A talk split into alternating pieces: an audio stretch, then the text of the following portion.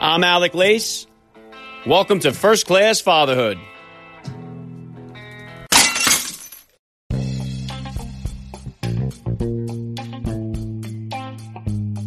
Welcome, everybody, to episode 577 of the podcast. I am happy, as always, to be here with you. Thank you for stopping by. If this is your first time listening to the podcast, please get over there and bang that subscribe button. You do not want to miss all the action coming your way right here on First Class Fatherhood. All right, dads, today we have a dad who has gone from the bright lights of the NFL to the bright lights of Hollywood. Vernon Davis joins me on the podcast today. Vernon Davis was the sixth overall pick of the 2006 NFL Draft by the San Francisco 49ers. He played tight end for 13 years in the NFL, earning two Pro Bowl selections. He led the league in receiving touchdowns in 2009, and he won the Super Bowl in Super Bowl 50 with the Denver Broncos. Vernon Davis finished his career with the Washington Redskins. He has now taken his talents to the big screen as an actor he has got some incredible roles coming up here soon in films where he co stars with the likes of Bruce Willis, Morgan Freeman, and John Malkovich. I'm honored to have him on the podcast today. Vernon Davis will be here with me in just a few minutes, so please stick around for the interview. And today's interview with Vernon Davis was recorded on video and is available for you guys to watch on my YouTube channel. So if you'd like to watch the conversation between the Super Bowl champion and myself, please subscribe to First Class Fatherhood on YouTube. Link is in the description of today's podcast episode. All right, and this week started off on Sunday with my Super Bowl 56 Media Day coverage. If you missed out on any of that coverage, I highly recommend you flip it back and take a listen. All the dads that played in the big game, I had the opportunity to speak to them virtually and in person out in Los Angeles. I've had so many NFL dads on the podcast here. I've been really blessed to be joined by so many great NFL dads, including Ronnie Lott, Terrell Davis, Jim Kelly, Carson Palmer, Kurt Warner, Deion Sanders. The list really goes on and on. Uh, go scroll through the archives of the podcast. You'll check out so many of the NFL dads who have joined me here on First Class Fatherhood. And the football season may be over, but you know that Major League Baseball is right around the corner. You still got basketball going on, hockey's going down. If you're going to buy any tickets to see any of these games, or you're going to see a Broadway show, maybe a concert, go to SeatGeek.com and use the promo code First Class at the checkout. That's one word, First Class. You're going to save $20 on your tickets. Make sure you guys follow me on Instagram at Alec underscore Lace for all the upcoming guest announcements. I got some really big ones coming your way soon, so find out who they are. If you're enjoying this podcast, get over to Apple Podcast, please, and hit me with a rating or review. Goes a long way to help me out. And as always, guys, please help me spread the word about the podcast every father in your neighborhood or in your contact list and let them know about the show that's here celebrating fatherhood and family life. Fatherhood rocks, family values rule, and every day is Father's Day right here with me. And I'm going to be right back with Vernon Davis. I'm Alec Lace, and you're listening to First Class Fatherhood.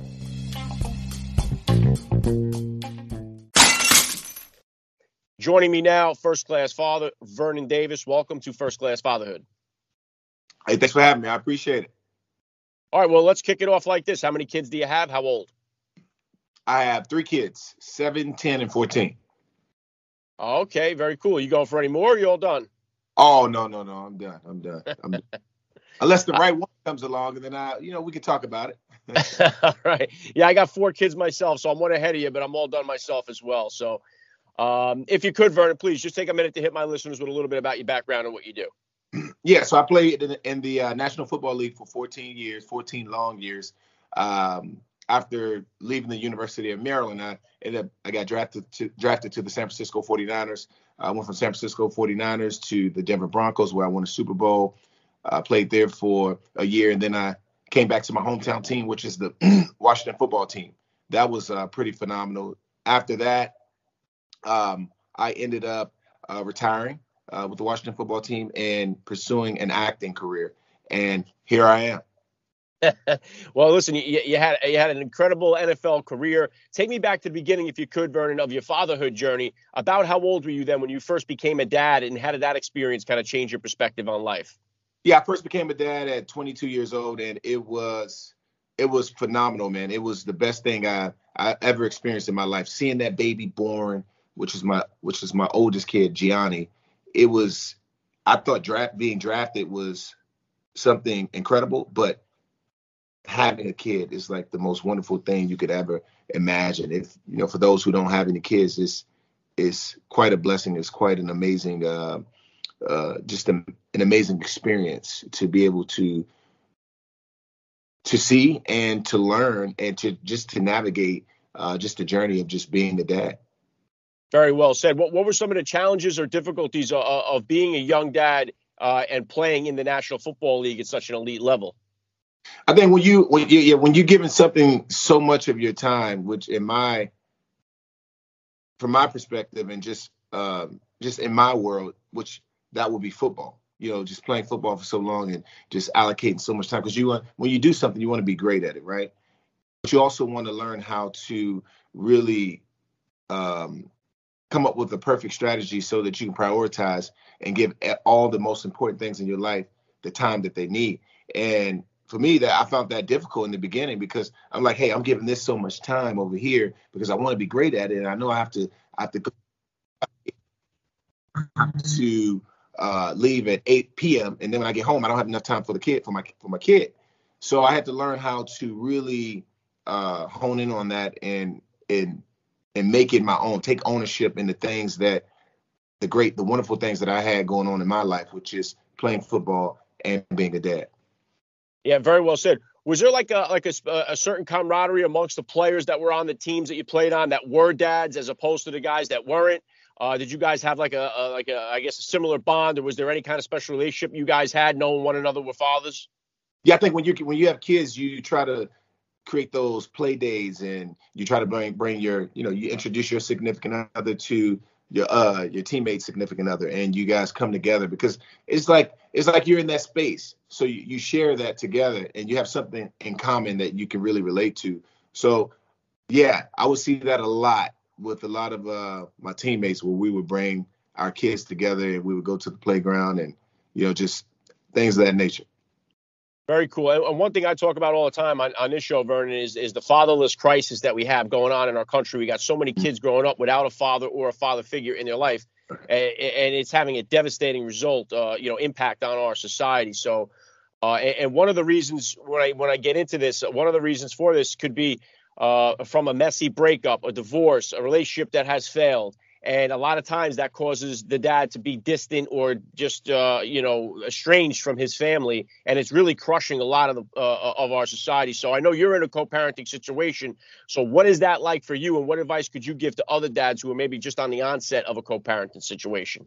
Yeah i think once we learn to to understand that life isn't just about us it's about it's about giving back in and understanding when we have things and when we have people especially yeah, just people in general. It's always about the other person. How can we affect the other person and and make them feel um, much better than they feel felt uh, whether it's years ago or even today. You know, it's all it's never about what we have. It's about how you make people feel.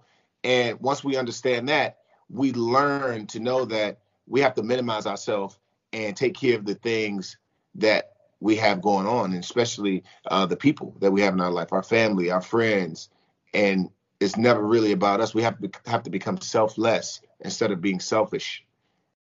And I think the world will be a better place because you can you can you can do it. Is is never just because you separate with your wife or your girlfriend and you guys have kids together doesn't mean that you have to stay away from all of them. You know, you still have a responsibility and we have to take care of our responsibilities. That kid didn't ask to be brought into this world you did it, so you take control over it and you make it your own and just do the right thing. It's all about doing the right thing. Yeah, very well said, Vernon. Yeah, and and that's one of the reasons I don't host a, a relationship show or a marriage podcast here. You know, I mean, these things get a lot of relationships very difficult sometimes and challenging out there, but the relationship with your kids can never be uh, uh, tested and never be taken away. And I think it's the most important relationship. And honestly, I think it's one of the, the number one social issues we have going on in our country is the fact that so many kids uh, don't grow up with a father or father figure. And I wanted to kind of turn around on, on a lighter note here. I know I've had several dads on here uh, that have participated in Dancing with the Stars, Donny Osmond. Uh, you know, I've had uh, uh, uh, Maxim Chmerkovskiy, one of the professional dancers. Everybody always had a great experience that I've interviewed, all the dads that have been on there. What was your experience like uh, dancing with the stars, and how did you kind of get into the or get roped into that? Dancing with the Stars was, it caught me by surprise because I thought I was going in and I was going to just, you know, rehearse for maybe an hour a day. I get there and I rehearse rehearsing three hours a day. And then when I get back home, I'm in my living room, I'm dancing, I'm working on the routine. I got my arms up because you know it's hard. It's, when you go from one one space to another, it's extremely hard, and especially dancing. It's so much that goes into it, all of the details, all the, the just the prepara- preparation and the and the, the the techniques. it's so much, and people don't understand. Like it's just, yeah, I have so much respect for just the craft and the people who are pursuing that world. It's just, it's it's phenomenal. It takes a lot of work. Yeah, definitely. What did your kids think of your uh, of your uh, dancing skills there on Dance with the Stars?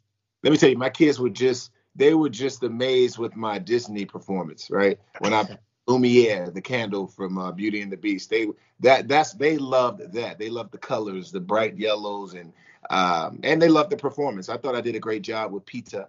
Um, we went out and we put our best foot forward, and and it was uh, it was it was quite the time. It was a lot of fun, a lot of experience I had there. Awesome. Hey, how about as far as discipline goes, uh, Vernon? What type of disciplinarian are you as a dad, and is that different than the discipline style that you grew up with? Yeah, I learned a lot from. I took a lot from my grandmother. My grandmother was all about um, just. She was all about doing things the right way, right, and doing them, uh, having the, the the repetition that you need to be able to be a wonderful person, right? Whether it's waking up, doing chores, and coming home, doing your homework, and then going outside and playing, coming in before the street lights came on at night, and um, just being a great person, helping your sisters and brothers, being there for them. Just always, she was always, she would always, uh, she was big on the details, the details of of just being a, a everyday good, solid human being. Yeah, very cool. And one thing I love to ask all the NFL dads uh, that I get, I've had a lot of NFL guys on the podcast, a lot of NFL dads. Most recently, uh, Donovan McNabb was here, and I always like to get the input because it's definitely a, a, a, challenging or a difficult decision for a lot of dads, a lot of parents out there, whether or not to let their kids play tackle football with everything that's going on. So, what what what, what is your opinion on it? What what do you think is a good idea, or when is a good idea uh, for kids to start playing tackle football? You know what? I was actually just I was one of those kids. My grandmother didn't allow me to play football I always played basketball. I didn't start playing football until I was in 10th grade. She was just afraid that I would get hurt, and she didn't want to see her boys get hurt. She was always against that. And whether you believe it or not, she she never even really attended any of my games. She would she would wait until I the game was done. I would call her, and then she would go back and watch the game. She would always record it.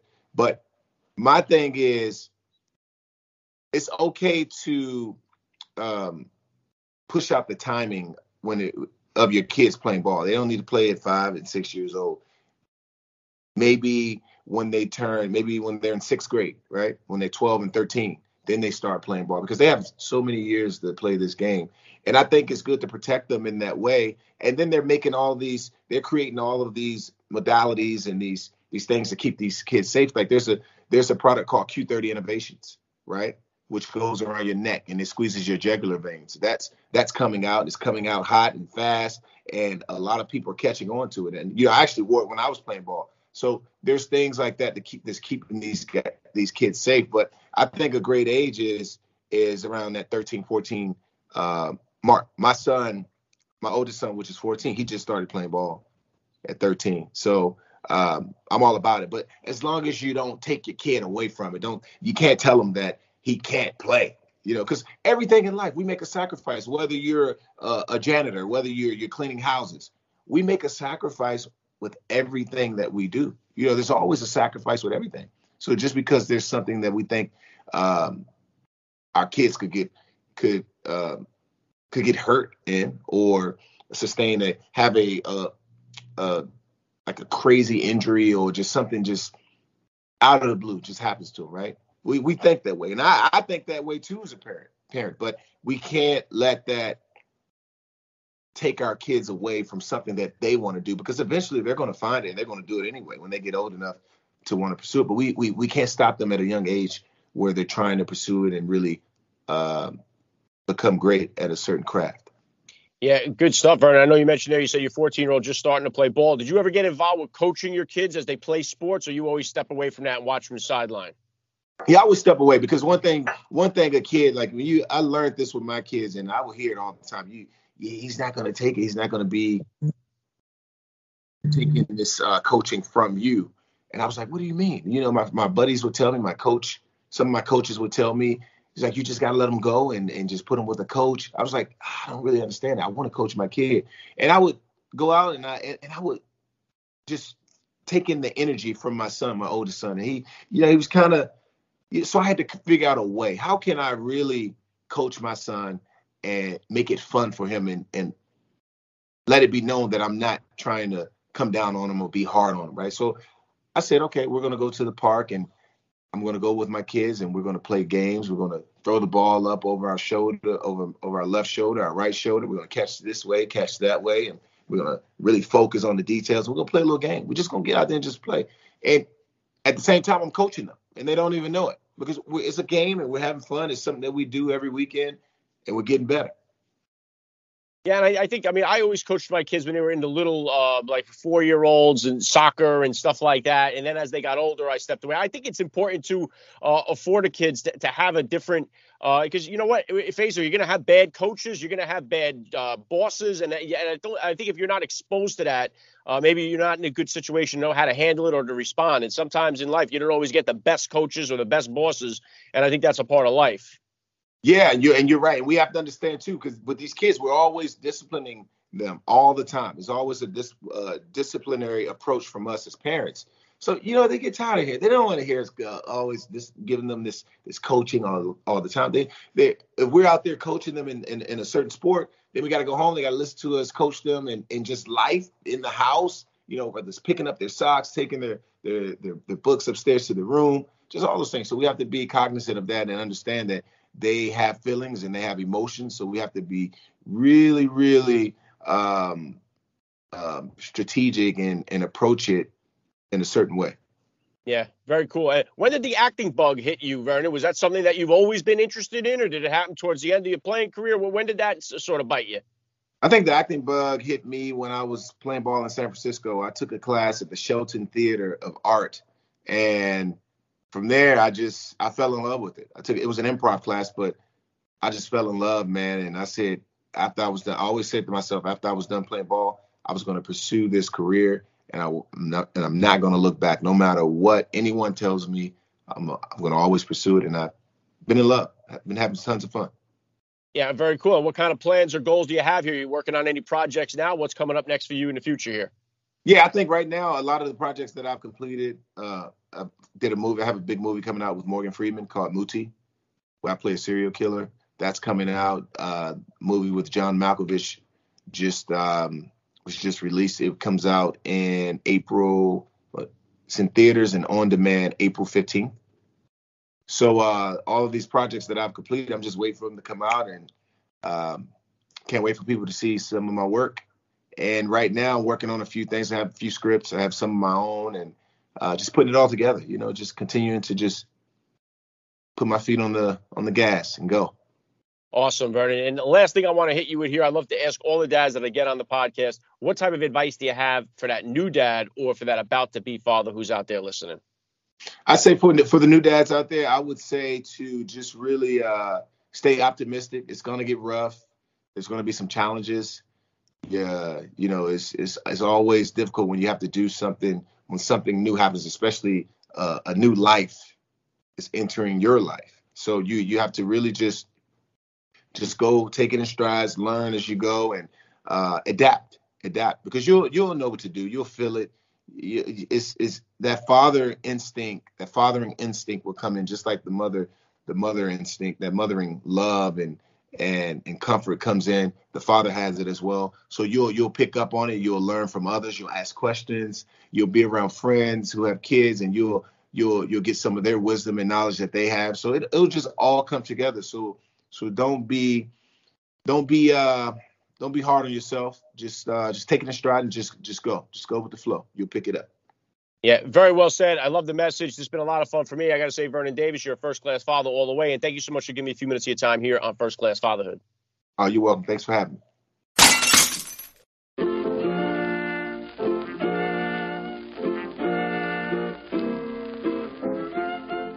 Back to wrap things up here on First Class Fatherhood. I got to give a special thank you once again to Vernon Davis for giving me a few minutes of his time here. That was so cool. Please hit me up on Twitter, guys, or drop me a DM on Instagram. Let me know what you're doing about today's episode. I always love to read your feedback. Don't forget, today's episode was brought to you by SeatGeek. If you're going to buy tickets to any event, sporting, concert, Broadway show, whatever it may be, use SeatGeek.com or the SeatGeek app. And when you buy your tickets in the checkout, use the promo code First Class. That's one word, First Class. You're going to save $20 on your tickets and help support First Class Fatherhood. All right, that's all I got for you guys today. I'm Alec Lace. Thank you for listening to First Class Fatherhood. And please remember, guys, we are not babysitters. We are fathers. And we're not just fathers, we are first class fathers.